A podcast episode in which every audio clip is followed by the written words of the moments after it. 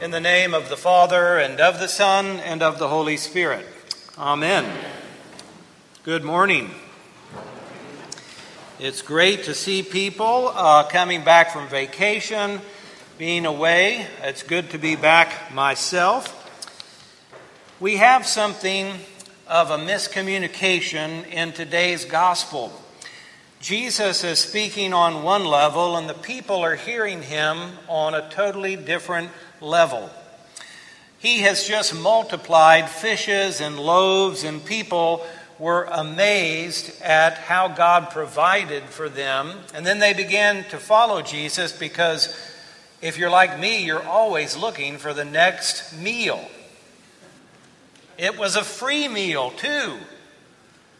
And Jesus knew that they were considering this bread the bread that was going to fill their bellies, the bread that was going to satisfy them and keep their life going. And so they're thinking about the bread. And then Jesus says something that is mind blowing I'm the bread of life. I'm the bread that comes down from heaven and anyone that eats of this bread will live forever. And the bread which I shall give for the life of the entire world is my flesh. Now just imagine if you were there listening to someone speak like that, you'd probably run away. And about half of the crowd did eventually run away at the end of John chapter 6 because they couldn't take it. They just said, Who is this guy's cuckoo? He's crazy. We know his mom and dad. We know where he's from. How is he saying he's coming down from heaven? Of course, Jesus is speaking from his own experience as the Son and Word of God. He knows the Father. The Father is in him, and he is in the Father. The Father has life in himself, and he has given the Son to have life in himself. So Jesus is speaking from his divinity saying, I am the bread of life. I am the bread which comes down from heaven to give life to the world. And they're thinking about that good bread that you can get at Carrabba's or some of the other fine restaurants that I love about Houston. Well, the first point I want to communicate today is that the very life of God, the divine life of God, the eternal life of God, has come down in the person of his Son to give us new life because we need it. We need a life from God, not just biological human life, but an eternal God type of life that we may be transformed and be prepared to live as God's children in the life of the age to come forever. That's what we need. Most of us think about life in terms of our own experience. We have life, we wake up every day, we still have this life. We decide to do things. We go here, we go there, we do that. We think about things. We try to accomplish things. We want to eat. That's an important aspect of my own life and my own family. The funny story about my family is two hours after Thanksgiving meal, we're saying, Well, what's for dinner? And my poor mother has exhausted herself providing this great Thanksgiving meal, and then we, mostly men, have the audacity to say, Well, what's for dinner? You see, this biological life that we need to feed this biological life that has so many aspects to it. So needy we are as human beings. So, our experience is this human life that we grew up in, trying to get our needs met, trying to find the next meal, trying to find love, trying to find meaning, trying to get ahead. This is the only life that we know. But that's not the life that Jesus came to bring us. Jesus brought the very life of God, the eternal life of God, to infuse into this biological life that we really know in order to transform it, to change it, to prepare it so we can live in the age to come. so we can have communion with God and one another in the age to come when everything will be swallowed up by this divine life. And that's what Jesus came to bring us. Jesus says, I've come to bring you life and life more abundantly. And the reason that we know that Jesus is talking about the eternal type of life is John, in his gospel, uses just two of the Greek words for life. There's three Greek words for life. One is where we get biology from, bios. And that's just our biological, normal life, especially as the, the bodily aspect of our existence. There's another word that is called psyche or suke, and that's the, the soul, it's the animating life. And then there's zoe. Zoe in the New Testament is this very life of God, what we call eternal life, life of the age to come. And John does not use bios in his entire gospel. And in fact, this is how John, the writer of the gospel, in his letter that we call First John, summarizes his whole experience of Jesus raised. He was the last apostle to die, and this is how he summarizes all of this experience. And this is the testimony God has given us eternal life, and this life is in his Son. He who has the Son has life. He who does not have the Son of God does not have life. I write these things to you who believe in the name of the Son of God, so that you may know that you have eternal life. That's his summary that God has given us eternal life as a gift, and this life is in his Son.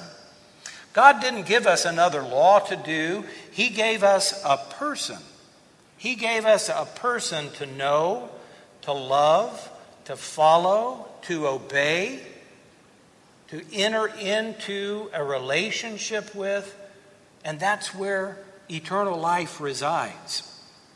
We think that we have life.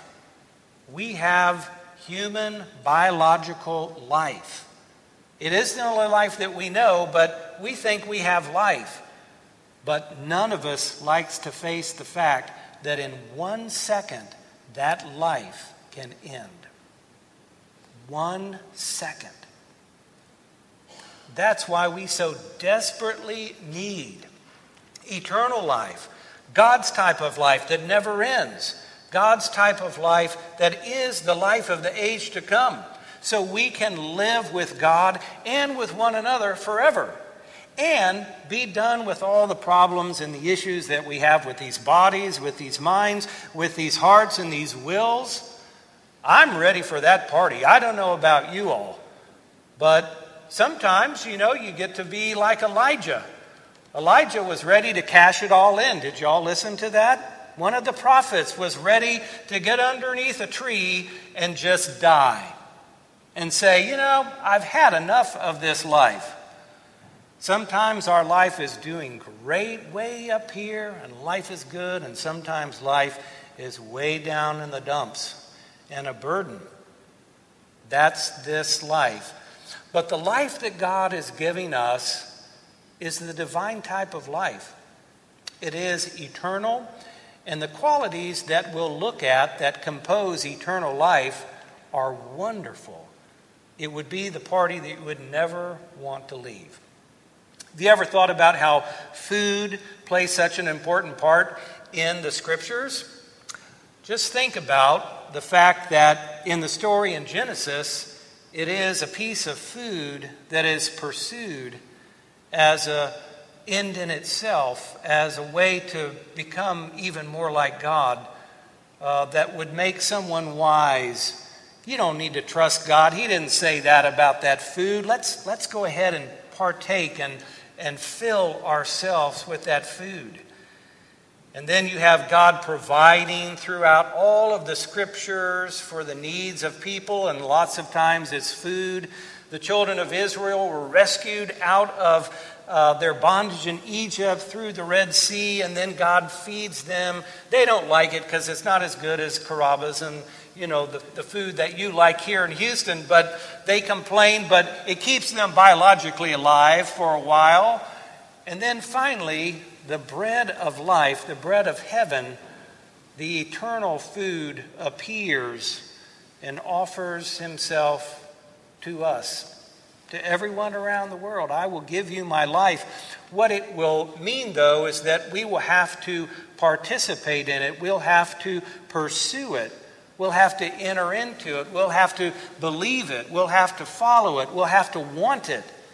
It's not like magic. You can't come and receive the body and blood of Christ and magically say, Well, my Christian life is over. I've, I've, I've tasted of the food and that's it. That's not how it works. And so, the end of the story, God's story for us, is a big banquet, right? It's the heavenly banquet. Jesus is there. It's the ultimate supper. It's the best dinner party you'll ever go to in your life, and you'll never want to leave. So, food and the pursuit of our needs are very important in Scripture. Jesus says, I am the bread of life. This is the first I am statement in John's Gospel.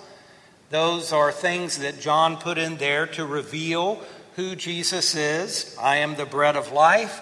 I am the light of the world. I am the gate. I am the good shepherd. I am the resurrection and the life. I am the way, the truth, and the life. And I am the vine. You see, everything is focused on the person, the person of the incarnate Son. It's not a list of rules, it's a relationship with a person who is everything, who is God's life incarnate, and it is this life that we desperately need. I've always thought that if people really knew what they were receiving in the Holy Eucharist, you would not be able to find a parking place anywhere around here. Because if you left here today and you had one of the best meals of your entire life, a few hours later, it would all be over. And you'd be ready to eat something else. And that's a metaphor for life. All of the good things that God gives us for us to enjoy in this life, they're fleeting. They never ultimately satisfy. We always want more, whatever it is. We want more and more. We need more and more. We have to continue to eat. We have to continue to breathe. We have all of these complex needs as human beings. And all of that one day is going to end. But here, the promise of Jesus is that eternal life is being offered in the bread and the wine of the Eucharist. It's mind blowing, and this is what we believe as Christians that we can receive this life for the inner transformation of our souls and bodies to prepare us for life with God forever. Well, the third point is this, and it's that eternal life actually begins here and now. It's not after we die. I know that may sound strange, but Christ himself says that if you believe, you've already passed from death into life. You've already entered into eternal life. The life of God has already entered these bodies that are headed for the grave. That happened at your baptism. It happens as we pray. It happens as we uh, feed on the Word of God. And it happens as we receive the very life of Christ Himself at the Eucharist. So eternal life is already brewing, already working in us and on us. And if you want to know what that looks like, just turn to the passage of Ephesians in your bulletin right now, and we will look at what eternal life looks like. I can't remember what page it is. What page is it? Page four. Turn to page four. If you want to know what the God kind of life is, the eternal type of life is, it's all right here. The first thing is truth. God's life is absolutely true. There's no falsehood in God, there's no lies in God. God always speaks the truth. God is the truth. It's hard for us to, to, to get a hold of that. God is the ultimate truth Himself.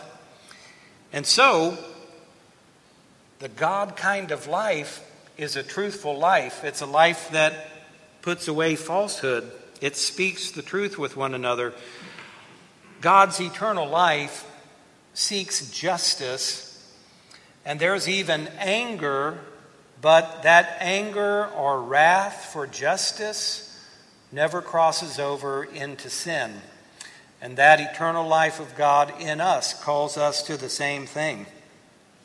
What is amazing in this passage, this person that uh, was a thief, he not only had to quit stealing, the person had to begin to work with their hands, but the final outcome was so he would have enough money, not for himself, but to give for someone who is in need.